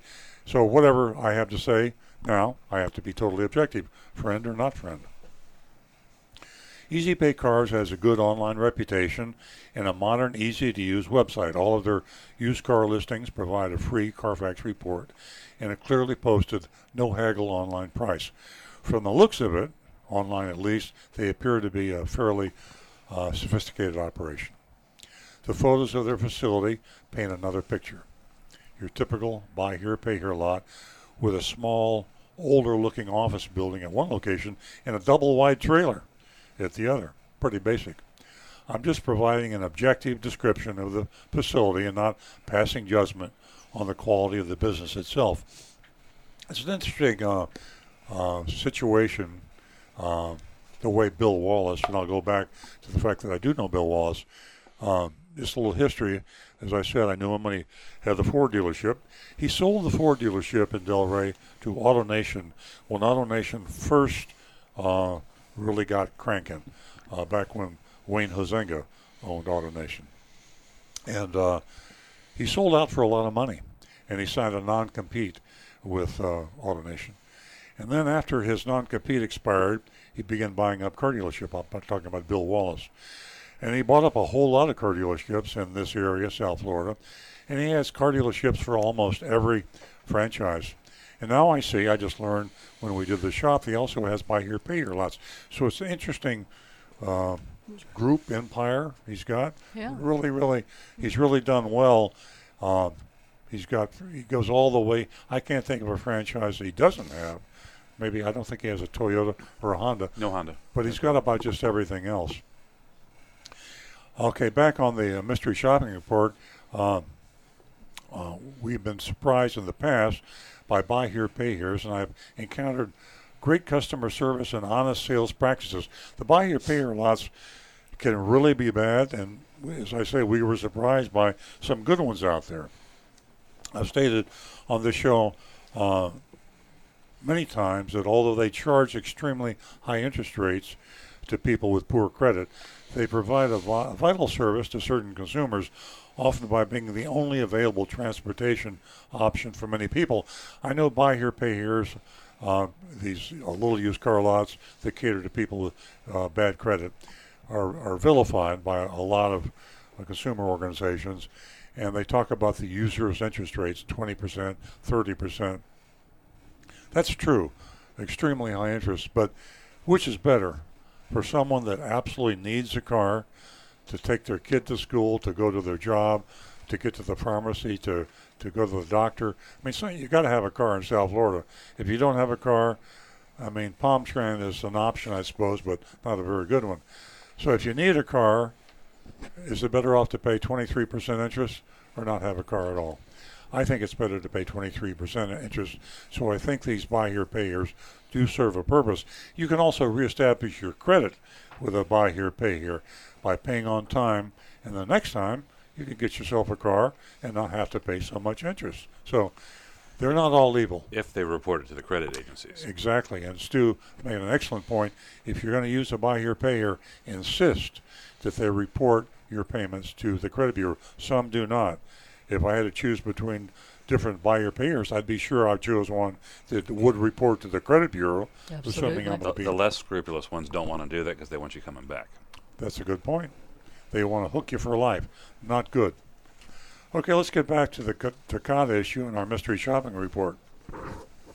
We found a 2009 Honda CRV LX listed for sale on Easy Pay Cars website for $10,900. We ran the VIN on safercar.gov. That's S A F E R C A R dot G O V.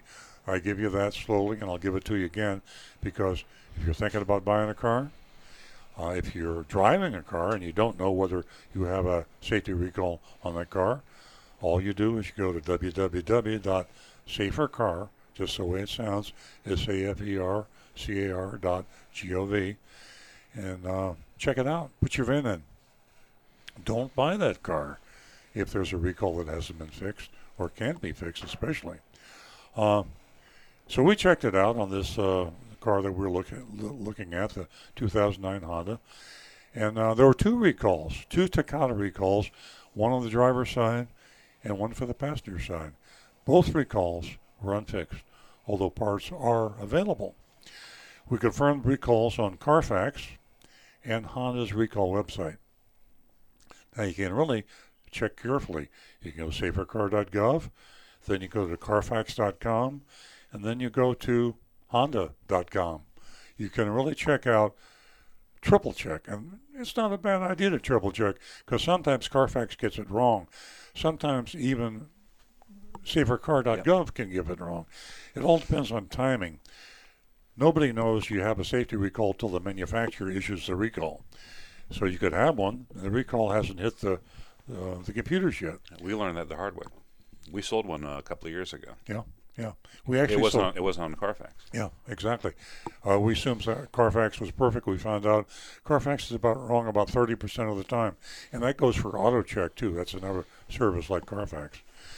Agent X was sent the listing and given his orders. He called E-Z Pay Cars to confirm the availability of the Honda CRV. He was told it was available for sale. Here's a report speaking in the first person, as if I were the mystery shopper. The man I spoke to on the phone told me his name was Maurice.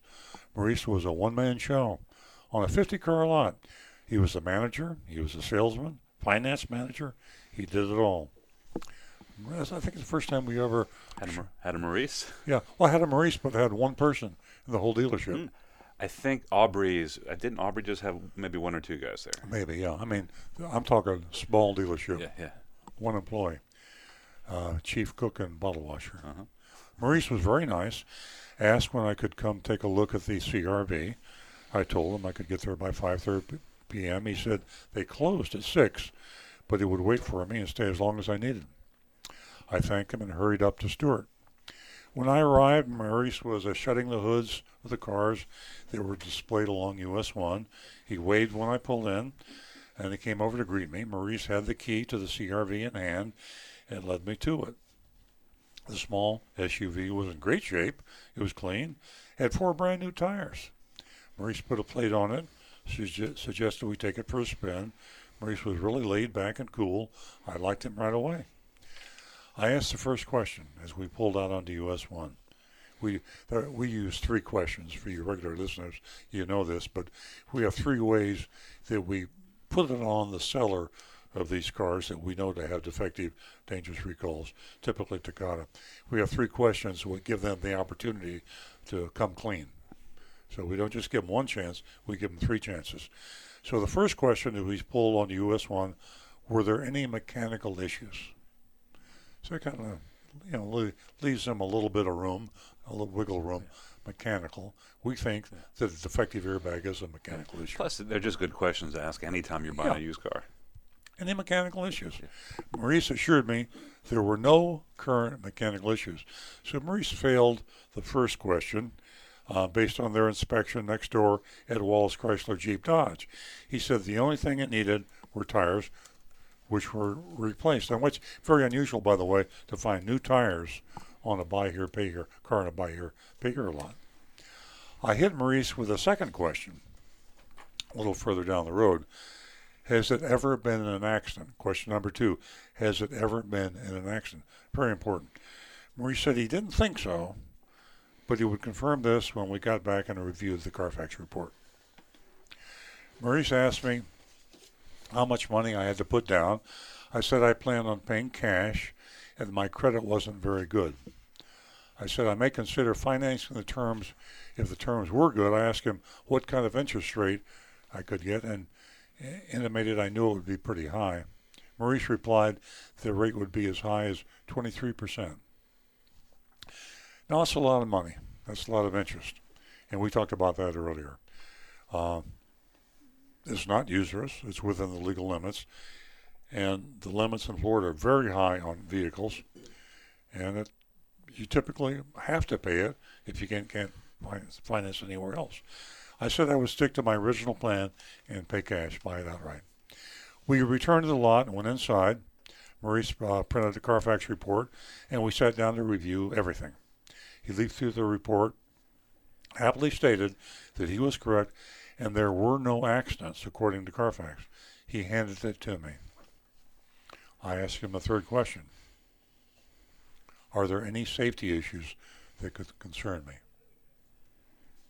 Maurice said the thorough safety inspection was performed and that they would not sell an unsafe car. I nodded and thumbed through the Carfax report, then showed him the two Takata recalls. Now, pausing here briefly. Question is, did Maurice know about these? He is a good salesman. Uh, was he was he acting, or did he not know that this car had Takata recalls on both the passenger and driver's side? Had he really not read the Carfax report? We don't know. He says he didn't. Uh, the shopper, mystery shopper, did believe him, by the way. Maurice looked concerned then. After I, the mystery shopper, found the fact that there was a double Takata airbag recall on the driver and passenger side. He looked concerned. He said that all the recalls should have been taken care of before putting it on the lot. This we can all agree on. They definitely should have been taken care of. He said he would check in the morning with the service manager and see if the repairs were done, and if they weren't, he would arrange to get them done immediately. Then came a moment of, of grace we have never, ever, ever experienced. Maurice suggested we review the numbers, but hold off on the purchase until the safety concerns were addressed. That is a it's a staggering. Yeah, it is a. It never happened before. Most car dealers want to sell the car, get the money, get the car delivered, cement the deal. Once they have your money, and once they deliver the car, it's a done deal. But Maurice did not do that. It is a staggering act of integrity. I had to contain myself and act like this was a normal thing. I said, okay. Before we started, I said I understood that the online price is the price, but I looked up the car on Kelley Blue Book, KBB, and it showed a fair purchase price of $7,559, quite a bit lower than the $10,990 they were asking. Now, that's a pretty big difference. Uh, Kelley Blue Book, uh, just to digress a minute, Kelley Blue Book fair purchase price too, is that? Nah, it depends. I mean, sometimes it's it's close, sometimes it's way yeah, off. So, yeah. Uh, nevertheless, it's a good negotiating tactic. Oh, yeah. And uh, whether it's accurate or not, if you can find a lower price from an official source and you're trying to buy a used car, it's a good idea to use it. So Murray said he would do a little better for me. I said, okay, and waited for him to print a buyer's order. He said he lowered the sale price to ten thousand two twenty-five, then backed out hmm, voluntarily. That's another thing, very unusual. The six hundred ninety-nine dollar dealer fee, which we didn't know about until we saw the uh, the buyer's order. Yeah. legal buyer's order.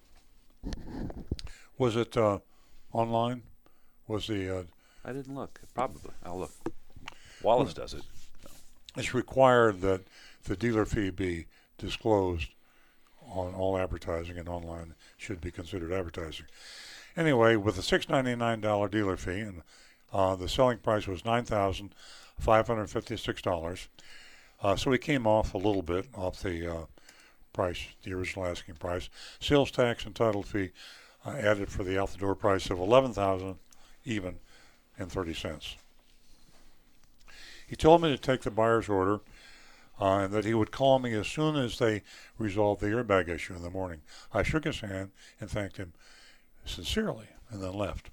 The next morning, 11 o'clock, I received a call from Maurice. He confirmed that the recalls had in fact not been done, and he sent the vehicle to a Honda dealership a few hours earlier.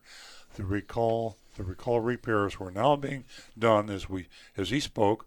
The CRV would be back at E-Z Pay that afternoon, and he'd call me as soon as he got it back.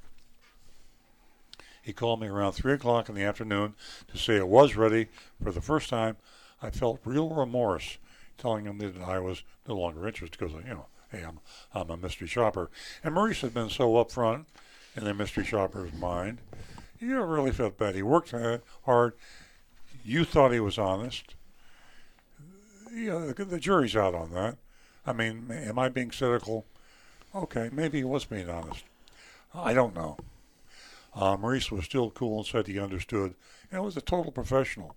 I mean, when you say you're not going to buy the car and they're still courteous and professional, that is, that's class. And you don't see that. Usually the car dealers and the car salesmen get a little resentful, a little uh, angry when they lose a deal. So uh, this E-Z Pay, owned by Bill Wallace, almost said Earl Wallace.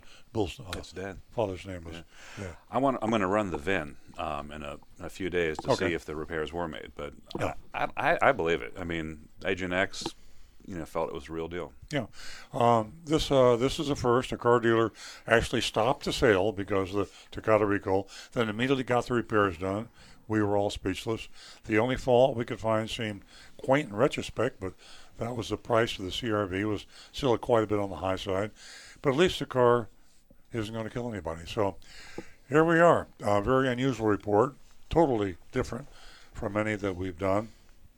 Uh, we can score, and we can also ask our audience, our radio audience, our video audience, all you folks out there, uh, to comment on this report. What do you think? Should this dealer go on our recommended list, or should they go on our do not buy from list? 877 960 9960. We have time, I think, for your comments, or text us at 772 497 6530. Text is 772 497 6530. Audio one more time 877 960 9960. E-Z Pay Cars and Stuart, Mystery Shopping Report. Do we put them on the approved list or the do not buy from list? Um, we'll start with you, Rick. What do you think? I'm gonna give Maurice and E-Z Pay an A. Yeah.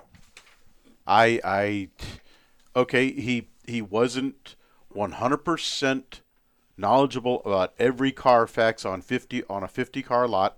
How could he be? He he just didn't happen to spot it in the paperwork. As soon as he found out about it, he said, "Stop." Mhm. The man's a professional, E-Z Pay. I I think they get an A. I totally agree. I mean, uh, uh, the salesman is outstanding. Maurice, uh, uh, if you're not listening, somebody else is listening. Uh, I just want to thank you for a real professional effort. So uh, you got an A, and it's very rare in this panel to get an A. Nancy? Well, I have to say, without a doubt, Oh, wait a minute. I forgot to get the uh, the score from Rick on uh, on uh, the dealership, E-Z Pay. How would you rank the dealership? Uh, not having seen the place, although the description might be there, they look a little rough. I I still would give them an A. As a matter of fact, I'd even say send Bill Wallace an email telling him he ought to walk on, walk up to Maurice, shake his hand, and say, Yep. "Hey, you did good." I'm going to do that. I'm going to do that. Okay, Nancy? Uh, I was going to say that uh, y- even in uh, light of the fact of, uh, y- you know, what the dealership looked like, uh, you, you buy here, pay here, you get what you see, you see what you get. Uh, I have to give the dealership an A all the way around. The Black Widow. Wow. I am. Sit down for Yeah. this one, boys. First day ever for the Black Widow. hmm Wow. And the uh, of course you said an A for Maurice too. All the way around in a. Stu? Well, uh, Excuse me. yes. Until we prove otherwise. Yes, that's true. We could all be very, very disappointed in a couple of days. Yeah. but um, well, we'll go back. Yeah, yeah, yeah. The um, I'm gonna say, well, I'm glad this is the uh, general consensus. But I, you know, call me naive. I believe that uh, Maurice didn't know uh, the way Agent X described his reaction. We spoke. I always uh, debrief the, the shoppers. He, he looked really surprised when he, when he saw the recalls, and also. They could have gotten the recalls done. We know that with the inconsistency with Carfax, and there is a delay, Yeah. that the Carfax report still showed the recalls, yet they could have been done. Well, Stu, tell them what you found out with the all of the Takata airbag recalls and all the Wallace. Yeah, prior to discovering that E-Z Pay Cars was part of the Wallace Auto Group, uh, we were searching Wallace's inventories. Couldn't find a single Takata car. Yeah. So it all, it, this this does sound like a fluke. Yeah. And we found lots of cars that should have had the recalls, uh, Hondas in the uh, in those in the range of years, Fords, and none of them had it. So Okay, so grade uh, AA. AA. AA. Uh, Nancy? Um, well, we have uh, we have a vote. Someone text in, and Linda gives them a B. A B. Yep. And we have another one uh, from Frank and Jupiter Farm says definitely put on the do shop list. Fantastic. I'm sorry, uh, Linda changed her mind. A. A. All right. Fantastic. Well, this is uh, certainly this is a uh, uh, The happiest momentous. report. It's it's a very overwhelming. I'm, I, I'm speechless. I we've never given A's. I'm going to give A's. Very to both. overwhelming. And uh, and uh, it's just amazing to me that we could have uh, uh, a, a perfect report on a sales salesman and a car dealership. And uh, I'm just uh, really happy. Uh, it would have been embarrassing if we really had to give him a f- failure. Then I would have had to uh, tell my friend Bill Wallace that we flunked his dealership and his salesperson. Now I'm going to have I'm going to take Rick's advice. I'm going to send uh, Bill Wallace an email and thank him very much for the great dealership. So uh, let's let's uh, do a little commercial for E-Z Pay Cars and Bill Wallace dealerships in Martin County and Maurice and Maurice. If you want to buy a car, you've got marginal credit, give Maurice a call at E-Z Pay and Stuart. Uh, he's the only A we've given out in my memory. I can't remember an A. Yeah. Yeah. I think we've given an A to a salesperson, but that's about Yeah. it. And Maurice, I'd call you and try to hire you for my dealership if Bill Wallace wasn't my friend. I might do it anyway. I don't know. Anyway, congratulations. And he's going on the recommended list. E-Z Pay Cars in Stuart. Maurice gets a box of chocolates.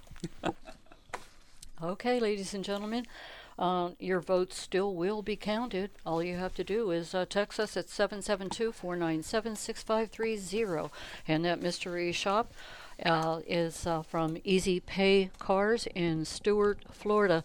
And ladies and gentlemen, I want to take a moment and thank all of you for tuning in to Earl Stewart on Cars and wish you all a wonderful weekend. And we'll be, we'll be back next week right here at the old Oldies channel.